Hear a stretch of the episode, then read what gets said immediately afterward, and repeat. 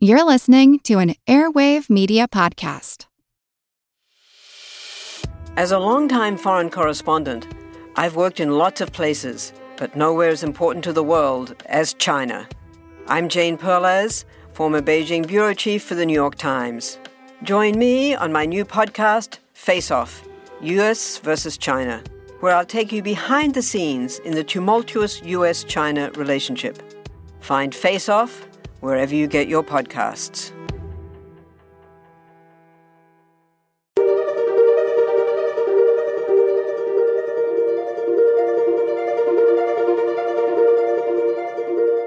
Over 7 million different animals inhabit our planet. Binturongs need us. They need their habitat. Uh, we need to learn more about them before they become extinct, for goodness sakes. What can they teach us? So, our very first carnivore that we can find in the fossil record is basically looks like a binturong slash civet. Many species are in crisis and need your help. Join the movement at allcreaturespod.com.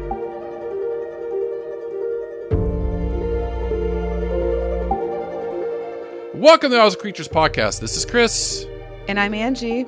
and this is the Bearcat Binturong. binturong. Yes, yes, yes.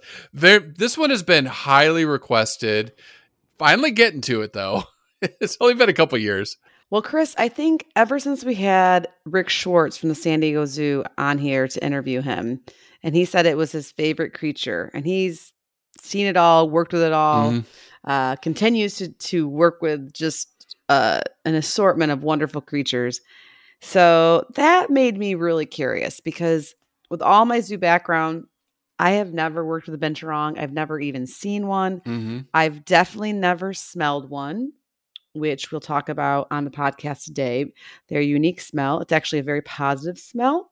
Uh, it's uh, one of our favorite foods when we go to the mhm, movie theaters. Mhm. So, yeah, I, I feel like I haven't lived, and I've been wanting to cover the binturong ever since.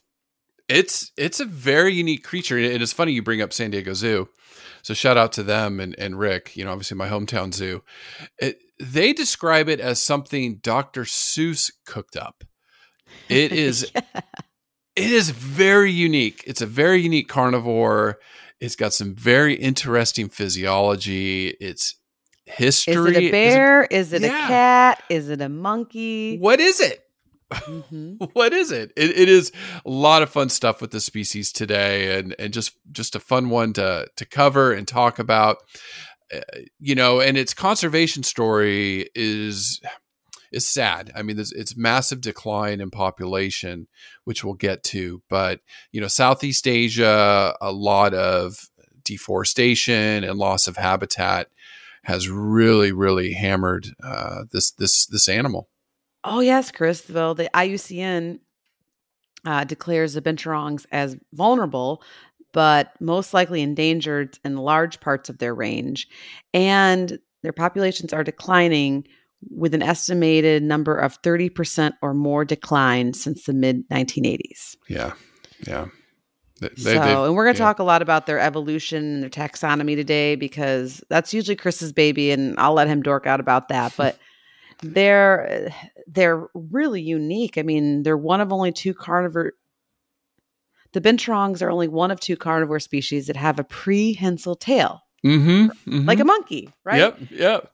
So yeah, it's a lot, a lot of fun facts today. So hopefully you'll stick around and enjoy the binturong as much as as much as Chris and I do. And for all of our zookeeper friends out there, if you've smelled a binturong, send us a message. Yes, I'm yes, super let's- jealous. Well, it's interesting, Angie, because there, there's not that many in zoos, in AZA zoos in the United States. They estimate only 14 and then only 11 in other zoos throughout the world. You know, so oh yeah, well that makes sense because I was shocked that my husband John, who's like Mister Zuby, uh, Mhm. who's worked at several different zoos, been around the zoo block and back, if you will, and he had never worked with them and wasn't too familiar uh, with them. He had never smelled one. That's yeah, that, yeah. that was our conversation at dinner Yeah. tonight. And so, and I was like, wow, that's okay. That, uh, but as you mentioned, they're pretty rare Mhm. uh, under human care and, and, of course, rare in the wild. Well, I'll give a shout out to Zoo Atlanta. My sister, so my sister lives, and uh, when it when hopefully when I get back to the states and the borders are opening up finally, you know I can get to Zoo Atlanta. I know we have some some friends of the podcast that work there, and you and I can go live. Yes. I meet you. In, I can meet you Yes. in Atlanta in a heartbeat. That's what I say. Bring the boys up.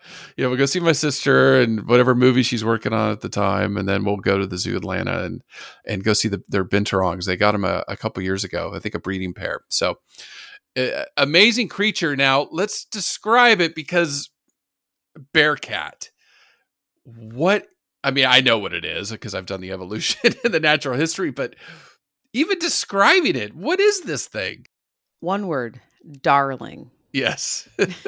So cute. If you're not driving, you have to go to Google Image and pull up a picture of a Binturong because I'm not going to do them justice.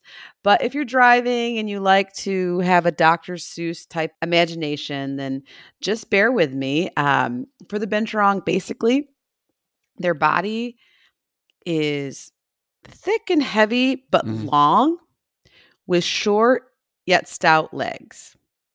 And for their fur, it's going to be very, very thick. And typically in color, it's a dark black uh, or dark, dark brown hair with white or silver or even rust color on their hair tips. So, with this white hair tip, it gives them almost a roan or grizzled appearance uh, throughout parts of their body. But the Binturong's face is typically lighter and has more of this grizzled or roan appearance uh, than the rest of its body. And their nose or their muzzle is darling. It's short and pointed. Uh, it reminds me almost of, I don't know, somewhere between a fox and a possum Mhm. or something. Yeah, yeah. Mhm. Their nose is slightly turned up. And then the Binturong has these long, wiry, definitely Dr. Seuss like whiskers Yes, that are yes. white that give them like an old man. That with the, like the the grizzled or the gray effect of their hair, they kind of look like old, like a a cute old man, not, not a grumpy old man. No, no. The the whiskers are they're intense and they're thick.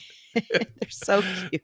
They are. They are straight out of a Dr. Seuss yeah, novel. Yeah, but their eyes are gorgeous. They're big and prominent and uh, black or dark brown in color. And then above their eyebrows, they have some whitish hair. It almost looks like eyebrows, if you will. And their ears are cute little round mouse ears uh, with a white trim around the top of the ear. So they really like stand out. But what's really striking with their ears is they have these ridiculously long black tufts Mhm, mhm, that are mhm. just so cute. You have to sometimes zoom in the picture to see it because it will blend in with the, their their coat color. But if you can find a picture of these ear tufts, it's uh, it's yeah, straight out of Dr. Seuss, super cute. And lastly, I mentioned the tail in the opening of the podcast, but Binturongs have a stunning, thick and bushy prehensile tail that we'll talk a lot about when we get to physiology and what they do with it and why it's so important. But it's long and it kind of curls upwards at the tip, but it's just really thick and and puffy and darling and massive. The tail can be almost as long as their body. Yeah, yeah, yeah. I mean, they are. And, and looking at them from uh, a wide angle, I thought Wolverine, you know, just the bodies. Sure, okay, I, I- can see that with with the stout legs. Yeah, Yeah, that's kind of what I thought. But Wolverines are a little bit shorter. So the body length of a Binturong can get up to three feet or 90 centimeters. So two to three feet, 60 to 90 centimeters is body length. Uh, the tail, like Angie said, is up to 30 inches or, or eight, over 80 centimeters. Wolverines are a little bit more stout because Binturongs weigh 20 to 45 pounds or up to 20 kilograms. And Wolverines can get up to 60 pounds, you know, or what is that, like 25, 30 kilograms. So they're a little bit, Wolverine's a little bit more stout. Obviously, Wolverines are mustelids. We're going to find out where Binturongs fit in the evolutionary tree. And I would say Binturongs probably are not vicious like a Wolverine. You just you think of Wolverines and you're like, oh, you know, they're amazing, but they're a mustelid, so they're a little they little attitude. Now, what else is interesting, Angie, uh, before we jump to range, is the female binturongs are larger than the males. Yes, and we don't see that very often. Uh, No. in, with mammals. No, and we just covered a species that the females were bigger, right? The one we just, the one we just covered two weeks ago. Oh, you're trying to stump me in my mom How? brain. It's been a Uh, busy week. it's been a busy couple of weeks with finals. I can't do it. Uh, can't do blue. it. Uh, or hold on, it was a whale. The whale, humpback whale. Yeah, humpback whale. yeah, Humpback yeah, whale. yeah, Yeah, humpback whale. Yeah. Yeah, remember the females are larger than the males just a little bit. I was like, what? You- Which you is in humpback scale. That's a lot. Yeah, yeah, Yeah, because they're already so massive. if you haven't listened to that episode, go listen to humpback whales. They are just oh, magical, magical animals. All of them are. the, the music I listen to it at night when I sleep. Yeah, they're all amazing. Now, the range of the binturong is Southeast Asia. And I think we're going to spend a couple weeks here because the, the next species we're covering is, is from this neck of the woods.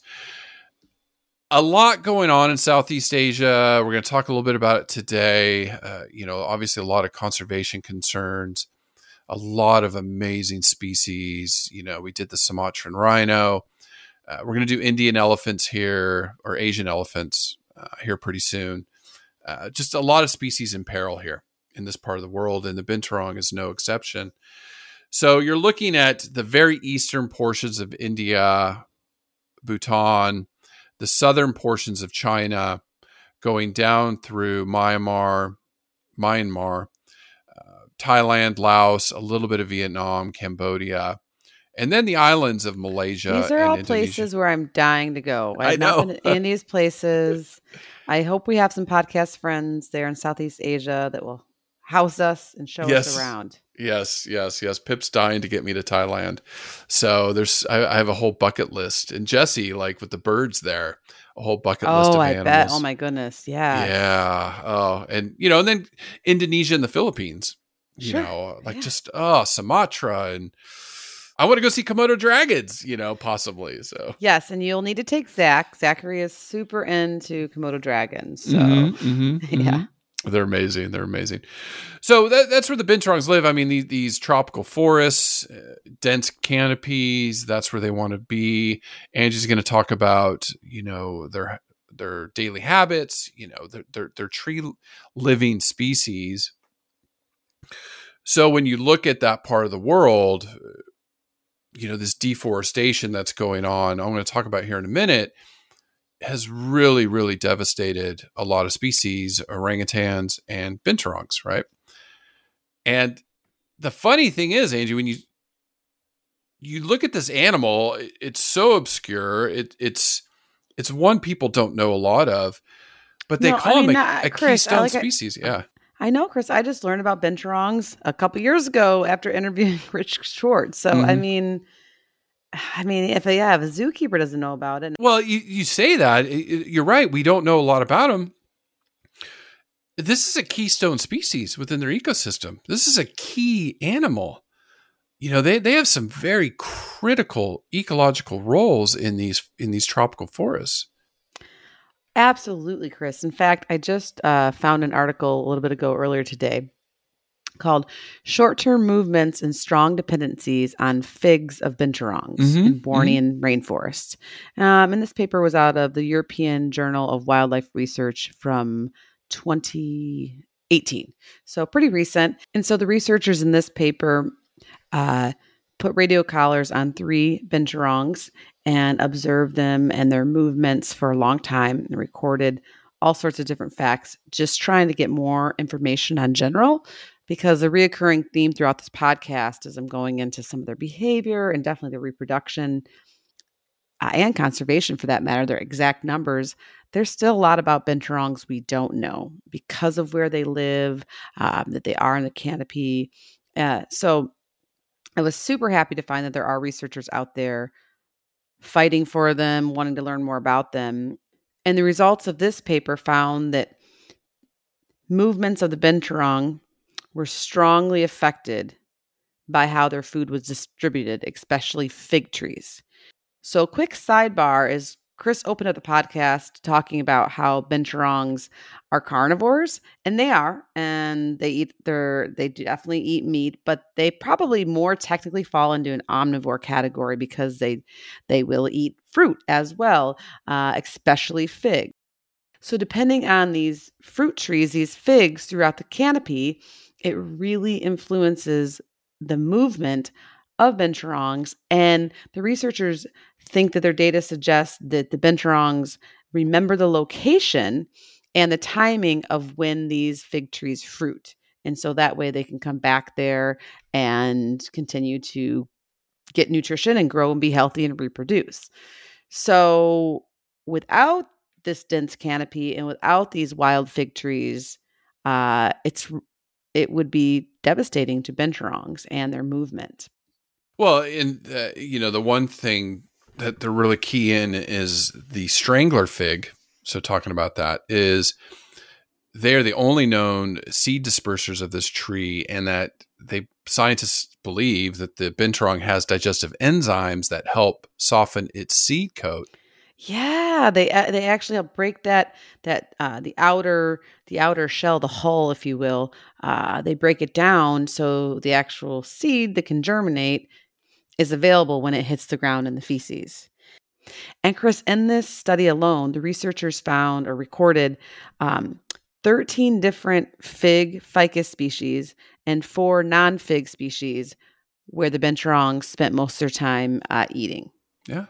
Think about it. I mean, that is that's a lot of species of yeah, trees. and with their numbers down, that means less fig trees growing. That means less fruit for other animals, fruit bats, all these other species that depend on them. It, it, it, it's that's why the, these food webs are just so intricate and so critical to maintain. And when you start taking out a key species like a binturong, it could collapse the whole system you know, and there's a lot of probably competition for food. It goes back to, I always remember this, hearing this, and, and there's still a little controversy with this uh, as far as there's no scientific consensus, but the dodo bird, when it went extinct in the Mauritius Islands, there's the dodo tree. And when the dodo bird went extinct, they thought this tree was going extinct, and these trees live for hundreds and hundreds of years. And scientists believe that the dodo bird was critical to seed dispersal and digesting these seeds and putting them around. So they've seen a drop in a plant species that was directly linked to a species to an animal species. So just like here with the the, the binturongs and the strangler fig, binturongs go away, strangler figs are going to go away. What other species are going to go away? So that's where we're finding ourselves in this crisis that you know these animals are so important Absolutely, Chris. I think the take home message is that binturong poop is powerful. It's awesome. And the canopies that they live in in Southeast Asia need it. And then to build off of that, because they are carnivore as well, uh, they do catch and eat rodents. So that is an important thing to help reduce those numbers um, and make sure that that population doesn't take off. Absolutely, absolutely. Well, eh, what's really hurting binturongs is habitat loss to, to logging and agriculture development, and especially the palm oil industry. So I know we've talked about palm oil, and I wanted to kind of shed a different light and actually give some good news on what's going on out there uh, since we started talking about this a couple years ago.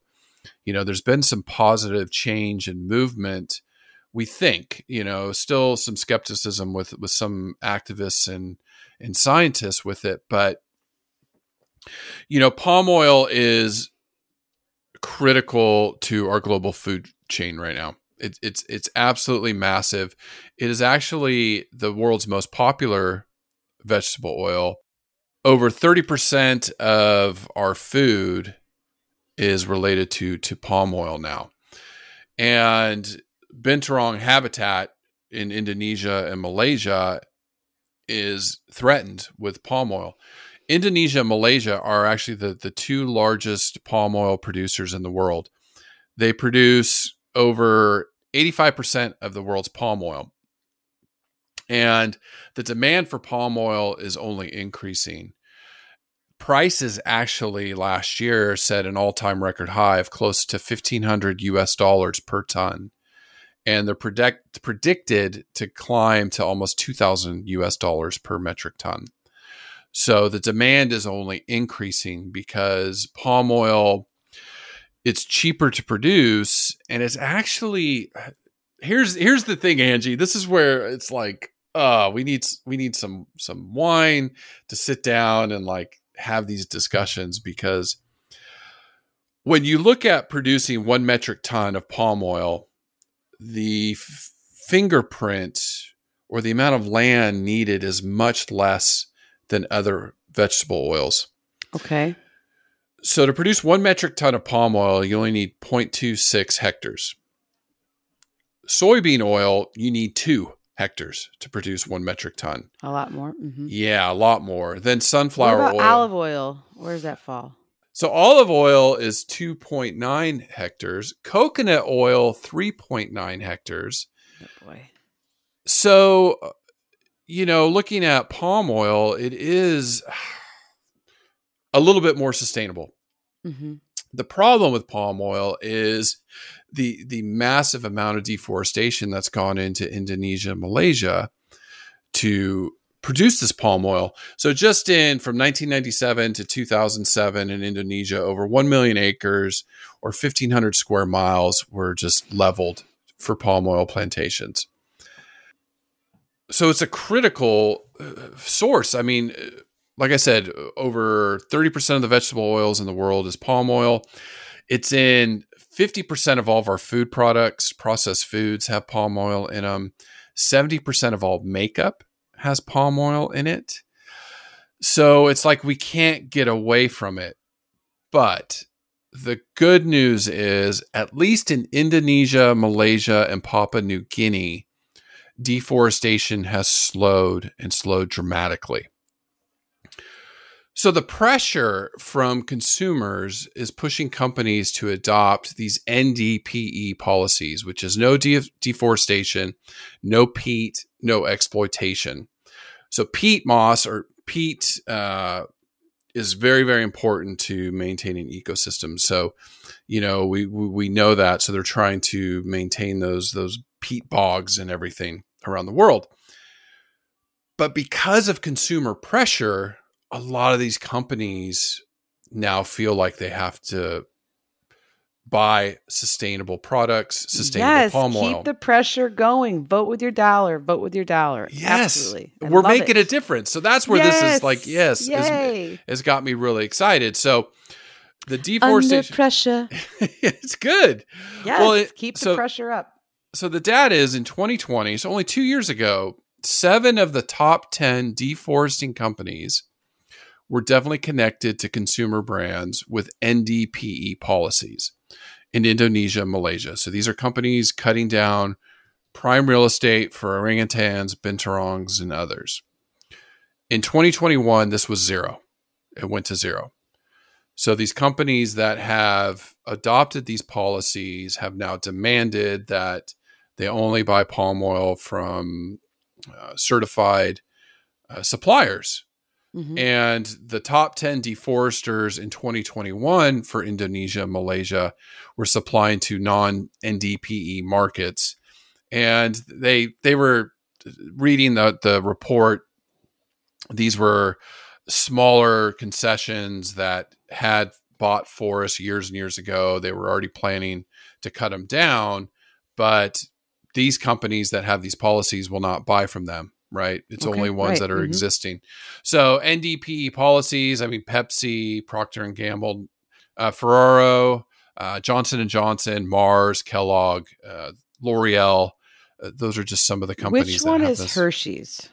Hershey's is Hershey's, and they're they have NDP a- policy. Yeah. It's a good, good one, right? Yes. Yeah, yeah, I just, I just uh, pounded about uh, ten Hershey's Easter eggs before I started this podcast. Yes. Sorry, Zachary, they were from your basket, buddy. Uh, what you don't know, hopefully, won't hurt you until you're listening to this podcast. But he likes to. He's a good share, so and I just needed a little, a little Pick pick, me me up, little pick me and up. but I wanted it to be sustainable palm oil. So Yeah. Awesome. Well, and and the good news is is with even with palm oil prices skyrocketing, deforestation has gone down. So some of the some of the activists think you know COVID might have played a role in that, but it- there's a lot of stuff going on with palm oil right now. Because just now, while we're recording this in April of 2022, Indonesia is actually banning exports of palm oil. So right now the world is is is in chaos with uh, the stuff that's going on in the Ukraine that they produce a lot of sunflower oil. So Indonesia due to inflation is not exporting any palm oil right now. So I don't know what that's going to do. What it what it what it is doing, and and this is where the concern is. When we covered basilisks a few weeks ago, talking about the deforestation that's going on in Latin America, especially Central America, we're starting to see palm oil plantations pop up there.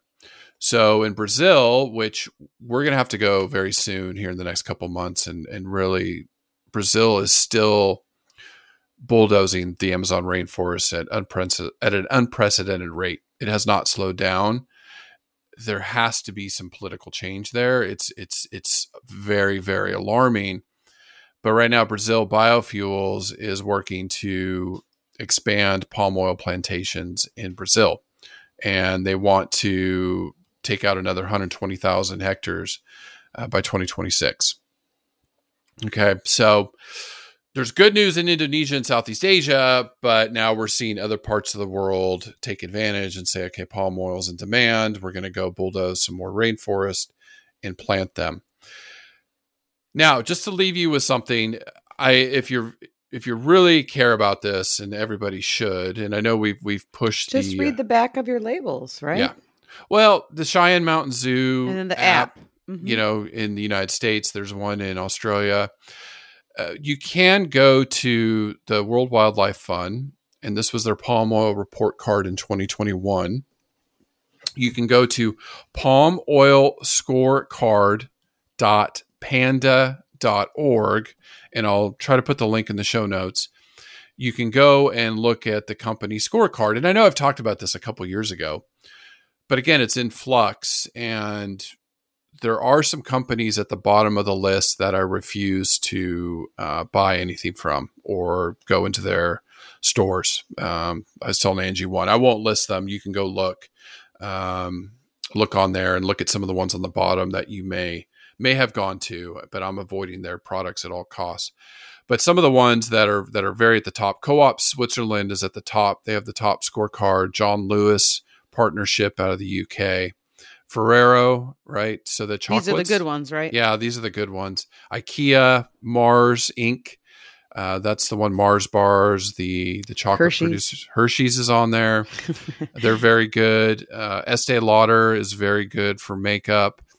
So those are just some of the top ones that that that are on there. But I I really you know push our listeners to to look at the list go to the bottom look at these companies that don't report because there's companies that refuse to report uh, but look at some of the ones on the bottom that that have some work to do and let them know say i'm not i'm not going into your stores i'm not buying your food i'm not doing this until Absolutely. If you're on social media, like with Yeah. Twitter Mhm. or Instagram, uh, I mean, companies are listening to feedback. oh yeah it's obvious it's obvious Mhm. these policies these companies are adopting is because consumers are demanding it you know so we're talking about activism last week you had an author that does books for children yes, Sarah Woodard. hmm Yeah. Great, great interview. Really inspirational. Yeah so uh, this is how we make change this is how we as a collective can demand better because i think after this this pandemic is winding down the next big thing we need to tackle is climate change we have to and the environment so to save this beautiful binturong this this amazing species need us. They need their habitat. Uh, we need to learn more about them before they become extinct, for goodness sakes. Yep, yep. All right, I will step off my soapbox and talk about Uh, it's a good Evolution. It's an important soapbox. yeah. Yeah, I think palm oil is and trying to explain it more uh, is helpful. and feeling like us consumers can make a difference. Yeah, We don't, absolutely. you don't necessarily have to be out uh, in Indonesia doing research or in the Philippines, which would be super cool and awesome. And I'm going to highlight a group today that is doing that. But in the same instance, there's things that you can do at home through just a little bit of self education. Yeah, and it, it's making a difference. We are making a difference. So pat yourselves on the back. That's right. It takes Yeah, a village for it sure. does. Conservation absol- heroes, one purchase at a time. Yes, absolutely, absolutely. All right, evolution's interesting because the binturong is an ancient species. Uh, you know, orders carnivores, so there's about uh, close to 280 species in, in that order. Now, this bear cat, the suborder is Feliformia, so it's more cat than bear. so it's the cat-like carnivores, where we have 114 species. Now, the family is Viver, Viverridae. This is the first time we've covered anybody from them. And very interesting 33 species. What I love about this family is this is the most primitive feliform. So, out of all By the far, cats mm-hmm. or felid type animals, I think felid's more cats, but feliforms, these are the most ancient. So these are very, very old animals, you know, species wise, and have not had to evolve much different from their ancestors tens of millions of years ago. Now, the viverids occur all over, they're in Southeast Asia, uh, other parts of Asia, Europe, Southern Europe, and Africa. So generally, a lot of them are the civets and genets. So I could see us doing a civet within the year. I love it. Yes. Yeah, they're Mhm. pretty cool. They're pretty cool. Now, the subfamily is Paradoxurinae, six species. So it's the palm civets and the binturong. And then the binturong genus is Arc- Arctictis, means bear weasel. So it's kind of cool. Yeah. And the species name is Arctictis binturong. Now, to break this down even more, there is nine subspecies of binturong. Right. That that blew my mind. I, I mean, I guess because of their large range Yes. and the islands that they are, the different islands that they're on. Mhm. Yeah, exactly why. Exactly why you see But a so lot. when we think about a from a conservation being them being vulnerable or perhaps different subspecies being endangered, I mean that really that really thins out whatever numbers there are left. All those different subspecies thin that out even more. Yeah.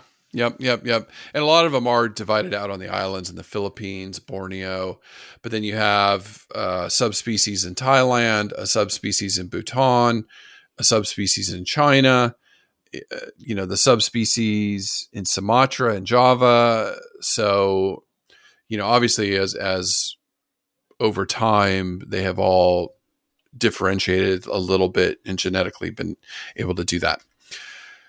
Now, what I love about the binturong is we always say Miacids. Every carnivore, oh, well, you go back to the Miacids. 55, 60 million years ago. The Miacid was basically a civet or binturong looking like animal.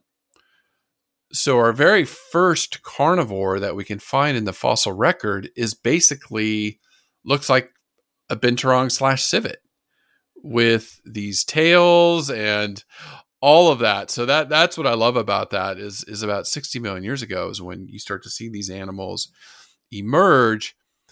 Then in the Eocene, about 42 million years ago, is where you get the the feliforms and caniforms, so our canids split out and our felids split out.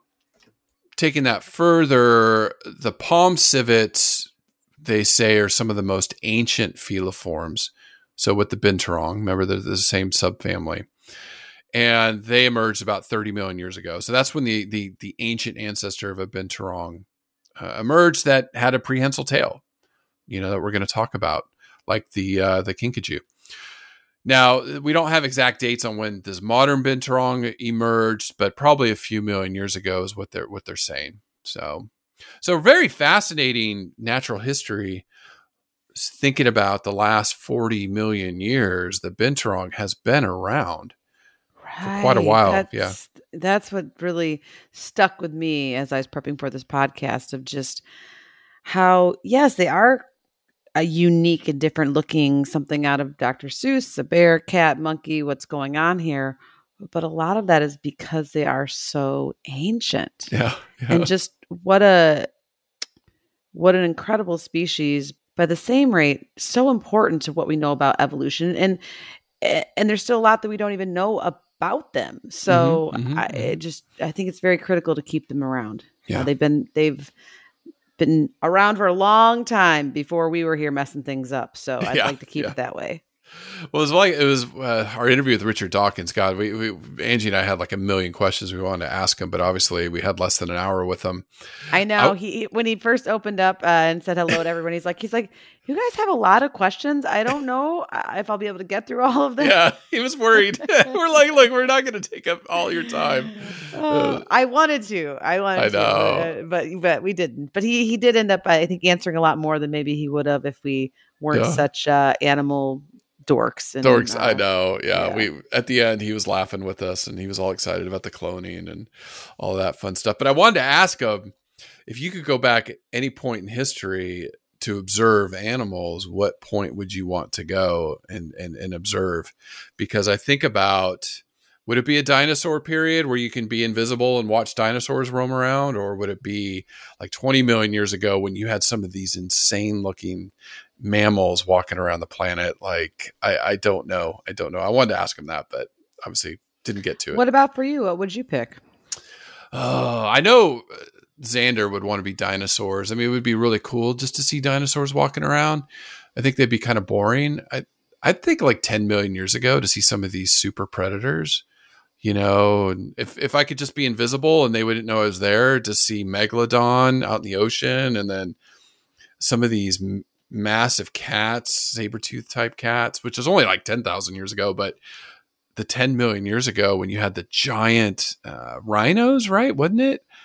Walking the plains Oh, yeah, of well, Asia. the woolly rhinos, and yeah, I Yeah. mean, just all sorts of cool creatures. Yeah, I'd love to watch, go back and see kind of the evolution of the equidae species, of course. Yeah. Um, yeah, I mean, the the mammal Meso- lover in me would like probably- yeah.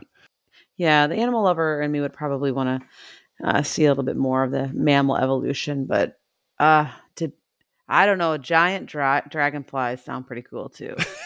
to see a real T Rex. Mhm. Yes. or what's the Argentinosaurus? Isn't that the largest dinosaur? Apatosaurus, yeah, Argentinosaurus, uh, Brachiosaurus, all the big ones. Diplodocus. I could go on with it. The giant herbivores because I would want to see. I'd want to watch them poop. You know Just what I be mean? underneath Like, as a big I, fatty. yeah, I think like elephants and rhinos and even horses create a lot of feces from all Yeah. the plant matter they eat. So I, I still can't wrap my, my mind around how some of these these mega gigantosaurus type Mhm. species, the Apatosaurus, Diplodocus, uh, Brachiosaurus, Argentinosaurus. There's more. I and they're slipping my minds now, but I mean, how much? How much manure do they produce per day? manure do they produce, and how much do they eat a day? Yeah. Like, well, the Earth was a lot more. There was a lot more oxygen, a lot more plants, a lot. yeah. Yeah, a lot of a lot of seed dispersal, and then thick. There's something Yeah. eating that poop, something regenerating that poop that just didn't sit there. Like imagine the insects, the uh, like, how much do you think it'd be? You think it'd be like it fill up like a Well, you a watched Jurassic Park. We're, we're on a way tangent, but remember the Jurassic. Park uh, poop pile where she goes in looking for seeds or whatever? Um, Ellie was her name, I think. I know, but do they know if that's really the amount that they would? Nah, is that I don't like know. what the you would imagine showed? so. Yeah, if you just scale it up. Like is it like a fifty a fifty gallon barrel of poop each time? Anyways, Binturongs don't produce Yeah. that much. I'm glad I'm not a Jurassic uh, Park zookeeper. How about that? For for many reasons, many reasons, but uh, the herbivore poop included. I don't think uh, uh, the if you haven't listened to the Richard Dawkins interview, it's very interesting. He does uh, he gets really excited when we start. I hope Richard cloning. Dawkins did not just li- listen to that little that little conversation we had. That would be embarrassing. Yeah. But we do talk about cloning mammoths. I think we'll see mammoths in our lifetime. I don't think we'll see dinosaurs or any type of dinosaur hybrid. Even though they're, they've done some cool stuff with changing some genetics, painting genes on chickens with teeth, and it's all that stuff. Anyways, we're on a, a, a wide tangent. Binturongs live about 18 years in the wild under human care in their 20s, um, 25 years old. Good swimmers, right? Yes, I Um, found that a fascinating fact. I guess Yeah. because they're cat like, although we know the jaguar and the fishing cats and certain cat species do like to swim. they can run about 15 miles per hour, so not not too slow. And then just some cool physiology climbing up and down those trees, right? Like they're they're semi-retractable claws. This tail I want to talk about, and then what about their ankles? Well, yeah, Chris, as we mentioned earlier in the podcast, they are an arboreal species, so they do spend a lot of time in the canopy, hanging out. In fact, they rarely come to the ground.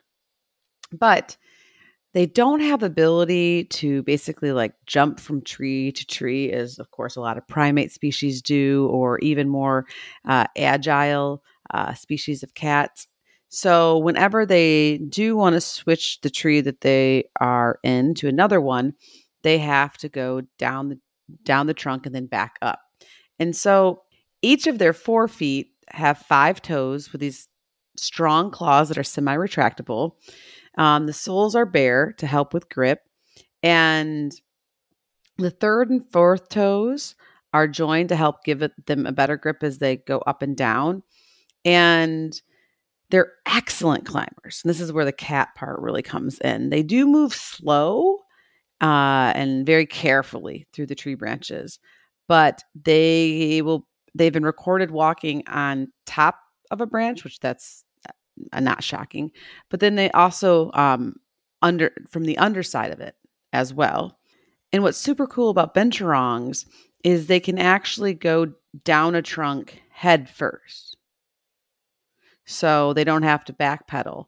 Um, and the way that they do this is their hind feet can base can do basically like a 180 degree rotation in their tarsus or their ankle bone uh, so as when they're going down the tree head first, their claws can, their hind claws can grip and help them go down safely like that, which is just really, really cool. I mean, what a fascinating evolutionary fact um, to help them help them get down safely because they're they're a heavier mammal. I mean, they're not mm-hmm. super light. No, no, and, no. Uh, and so that's how they'll move from tree to tree. But when they are on the ground, you mentioned Chris, you mentioned the speed that they can walk, but I think it's important to note that binturongs they they have an ambling gait, uh, kind of like a left right left right motion because they're very flat footed. So they they walk more like bears.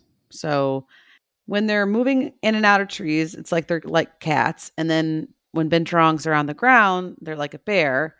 And then, as you mentioned not too long ago, their tails. Mm-hmm. They're monkey like prehensile tails on a carnivore. Which they're right. On they're a, only on one a carnivore, of these, yes. yeah, only one of these two carnivore species that have a prehensile tail.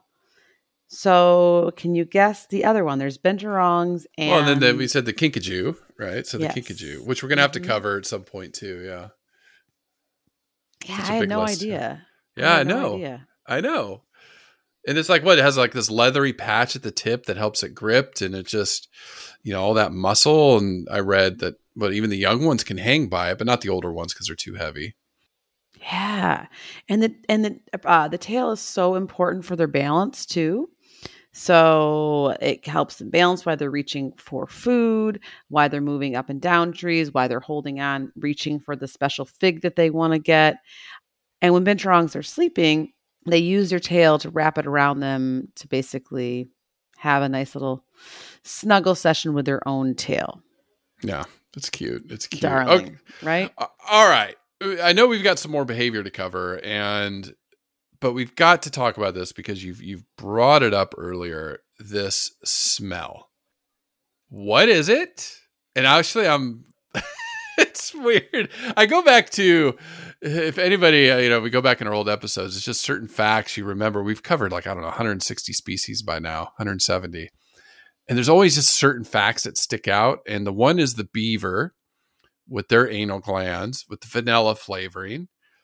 And now you have glands that secrete something that smells like what? Popcorn, buttery, buttery popcorn, not that skinny pop baloney. No. no, this no. is the kind of popcorn that's naughty that you want to have in in the movie theater. Yes, yes.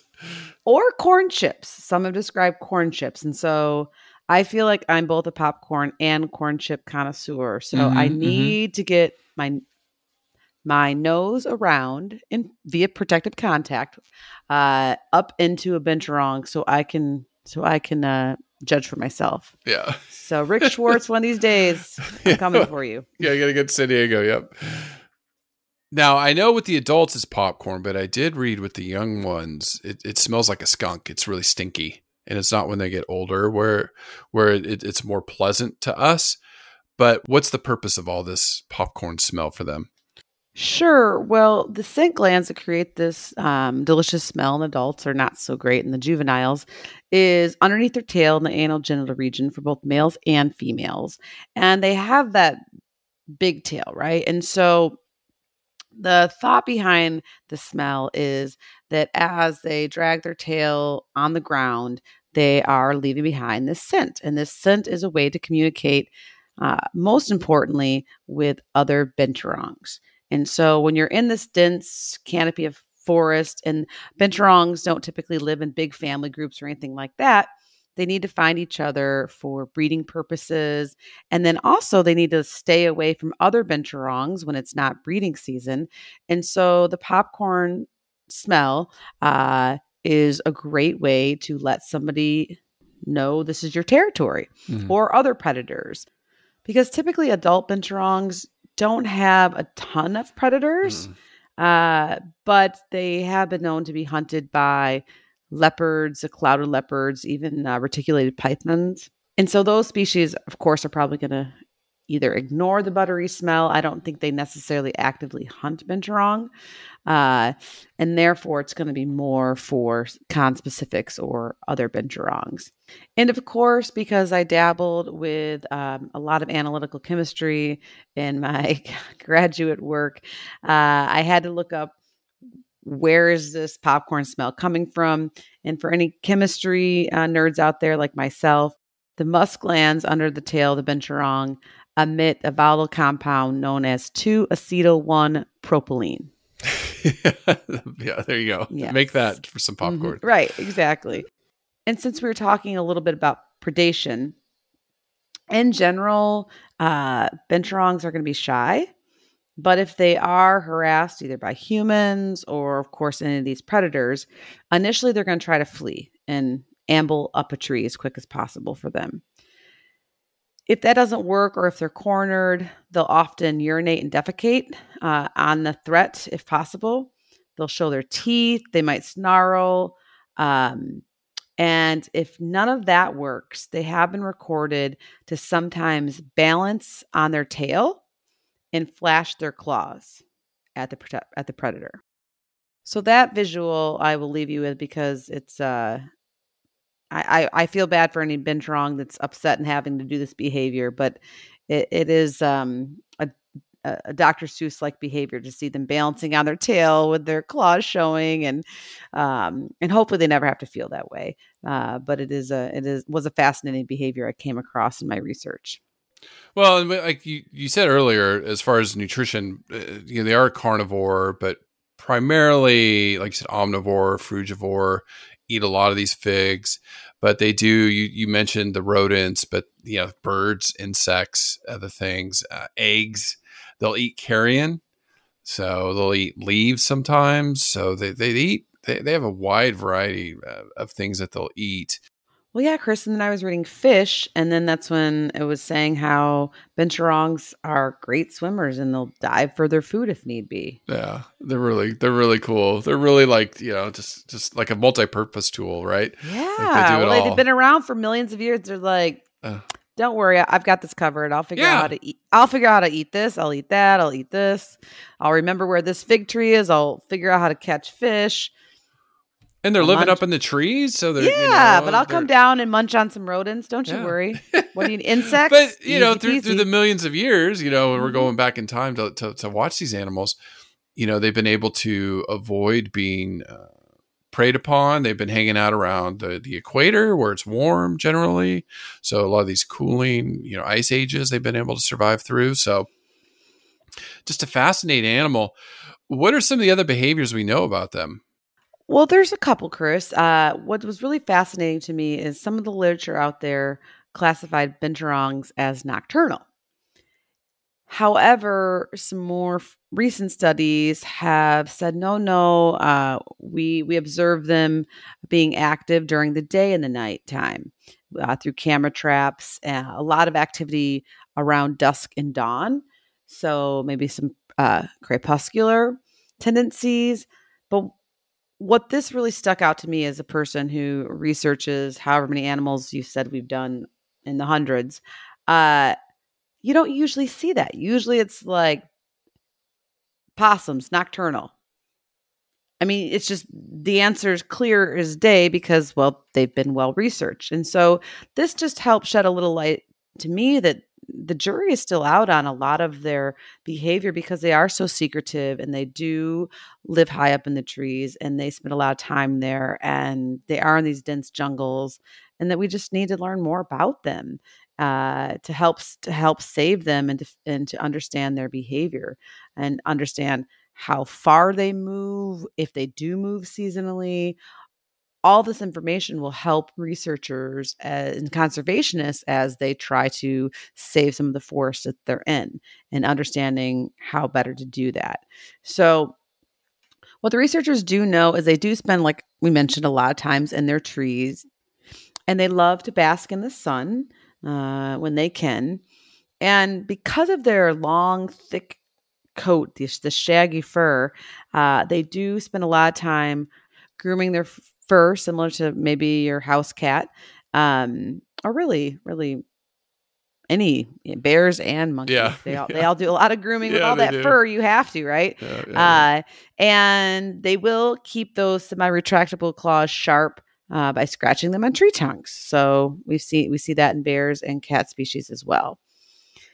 Binturongs aren't super social. Uh, they are typically solitary, which also makes them hard to study and to track. Uh, and that's why the radio radio collar technique is great because you can just put it on them and then off they go to live their life in the wild. Um, so they they are reported to be in groups, uh, especially during breeding time. And so when a female is an estrus, she'll attract uh, males towards her.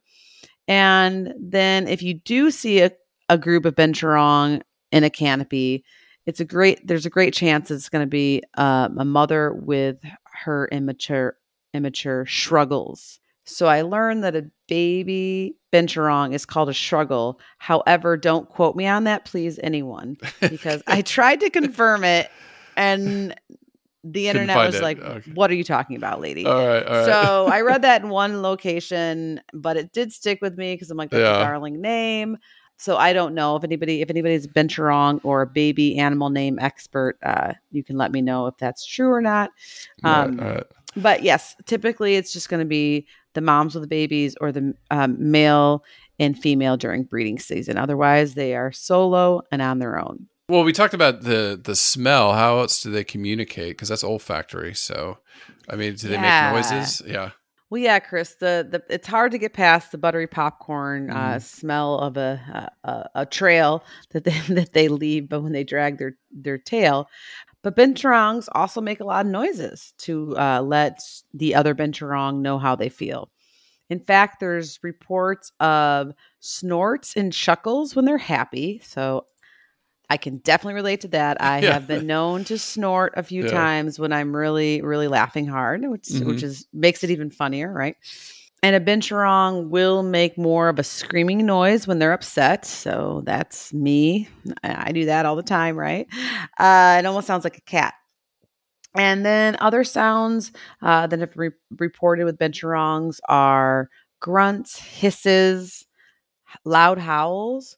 So so lots of different sounds depending on what they're trying to express to one another and what mood they're in. There are also reports of female binturongs uh, when they are feeling romantic with a male that they'll uh, make a purring sound. Oh, okay. So I would have to go back in the literature to see if it's a traditional purr, right? Mhm, So it's mhm, talk of that talk about that in the cat family that mhm. Which ones purr? Yeah. which ones purr and which ones don't. And so, uh, but one of the binturongs, it's an educational animal at uh, the San Diego Zoo, probably one that Rick Schwartz knows very well. there's reports that um, he'll make a funny snort when he's on a zookeeper walks when he's found something interesting. Oh, that's So- funny. Yeah, So he's a, cute. he's a snorter, which Yeah, makes me love him all that more. Yeah, yeah. Well, then what do we know about repro reproduction? Some interesting Not as there. much as I would like for the for the repro dork and me. Um, there hasn't been a ton of research done in the wild uh, as far as uh, the mating system of binturongs. But of course, from studying them under human care, there are some general facts about binturong reproduction that we know. Um, it's thought that in the wild, binturong reproduction is not seasonal, which means they can have births all all throughout the year. But there was a study that reported uh, an increase in births from January to March. And the researchers suggested that this could be due to uh, delayed implantation. So, similar to bears, binturongs can do this embryonic diapause or delayed implantation, um, which, just to refresh your memory, means that the sperm and oocyte fertilize and uh, cells start to multiply. And about at the blastocyst stage, the embryonic growth just pauses. And researchers don't have it all mapped out. What controls that? What controls the stopping?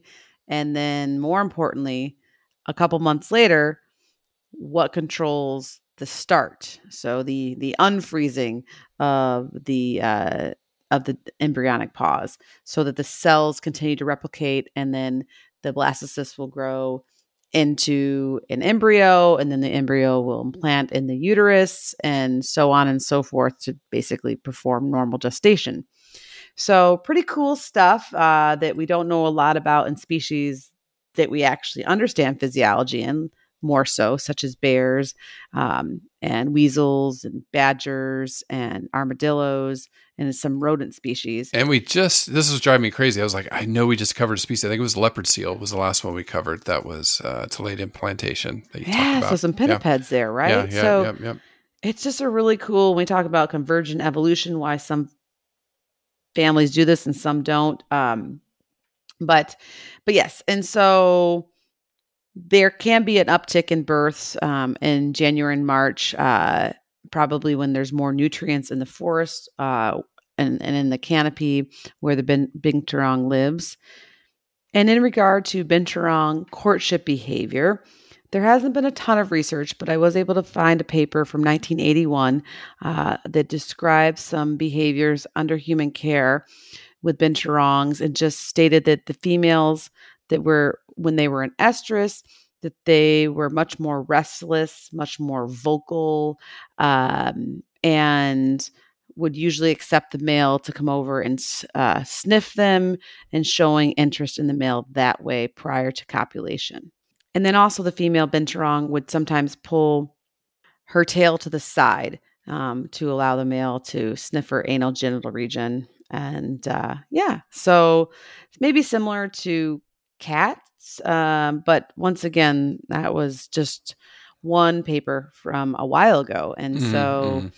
uh, to all you budding binturong research experts out there, come one, come all. We need you. We yes, need we you. do. We do. We need to learn more about this because they're so darling. I, I mean, Chris and I love to watch horse and equid behavior for days on end. Uh, Speak for yourself. I know. I was waiting for that. I was waiting for that. Uh, I'll watch do- elephants, but Uh, yeah. just horses and equids. just- but I do think binturong behavior would be fun, except for I would I don't know I don't know if they do these behaviors in the canopy because that would be hard to record and see that right. Um, do they do them on the ground? Where do they copulate? We don't know, right? I mean, here's the Um, thing. Here's the thing with animal behavior. It's like uh, your herbivores are just going to be eating all day. Your carnivores are just going to be sleeping all day. So that's why I think you know our our your your primates are in the canopy, hard to see. You, you have Yeah. to like crank your neck up, and then your ocean animals are in the ocean, so they're hard to study. Yeah, Um, that's all but it's fun and, and now we have there's more technologies now so i suppose if, if i was going to uh, conduct a binturong study i'd get these camera traps for sure um, Uh. and then try to figure out where their home range was and then maybe try to do some like live cameras to figure out if they copulate in trees or on the ground. But anyways, Chris, this is just the behavior dork coming out on me, Mhm, out mhm. from me. If I had all the money and all these uh, these uh, behavior studies, I would run. And so, I, I definitely felt this week that there was uh, lacking behavioral yes, data for sure, for um, sure. for the binturong. But the research does show that the estrus cycle of the binturong, when she um, does come into estrus, can be anywhere from 18 to 187 days. So once again, I think that's probably just because of lack of data. Uh, as far as that, that, that's a big sweeping difference in how you would manage the animal, um, both in the wild and under human care. But for now, we have an average of about 82, 82.5 days um, of estrus. Their gestation can be anywhere from 84 to almost 100 days, and that that difference, once again, is probably due to this delayed implantation. Um, why it's shorter sometimes, longer sometimes, we don't know the answer to that. Um, Mhm, mhm. But the female binturong will typically give birth to a litter from one to six, but on average two. And the little baby binturongs or the struggles are super darling. Uh, they're only about 280 to 340 grams or 10 to 12 ounces when they're born. And they stay hidden within their mother's fur for the first couple of days while their eyes are starting to open and they're getting more developed. And they are weaned around six to eight weeks. And there has been some evidence, Chris, you're going to love this, Mhm. of male binturongs providing a little bit of parental Okay, care. good, good, good, good, good. Sometimes they stick around and sometimes they don't. So, once again, I think it's just because we don't have that much data to really make a concrete like, is it based on their age? Is it based on their experience? Is it based on living under human care or living in the wild? But there are reports of the male binturong uh, hanging out with the female after mating and then even after she's given birth. So, yeah, very, very interesting Yep, stuff. yep, yep. And both male and female binturongs um, reach sexual maturity around three years of age. And live to be 18 or so. Mhm. So, hmm you know.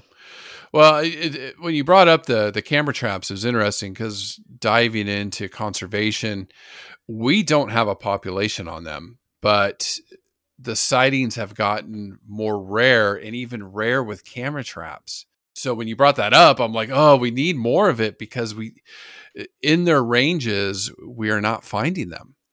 Now there are some confiscations in wildlife markets because these are you know sold meat uh, pseudo medicine or not you know what, what do we call that Pets?